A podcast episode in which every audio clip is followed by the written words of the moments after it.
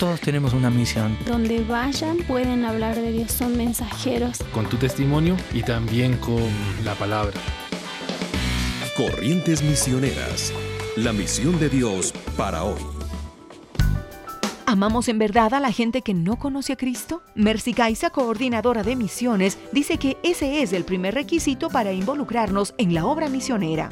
Mi requisito cuando el equipo entra a misiones, alguien viene y me dice, quiero entrar a misiones. Digo, ¿cuál es tu motivación? ¿Qué es lo que quieres? Creo que para todo ministerio hablamos de que amen a Dios y que estén dispuestos a servirle. Pero misiones yo les junto algo. Ame a la gente que no conozca del Señor y quiera dar, invertir su tiempo, su vida. Y no importa de la manera, si predicando, si sirviendo, si enseñando, si sanando, porque ahí entran las profesiones también con las que puedes servir. Tengo una doctora que es muy buena, que ha puesto el corazón para esto y con su profesión está misión. Pablo tuvo gente en cada iglesia que tenía el mismo corazón, que no iba físicamente con esa persona al campo, con Pablo al campo, sino que trabajaba, sostenía en oración fundamentalmente y aportaba para los viajes. Entonces, tal vez ahí está la diferencia. Gente que ame a la gente que no conozca del Señor.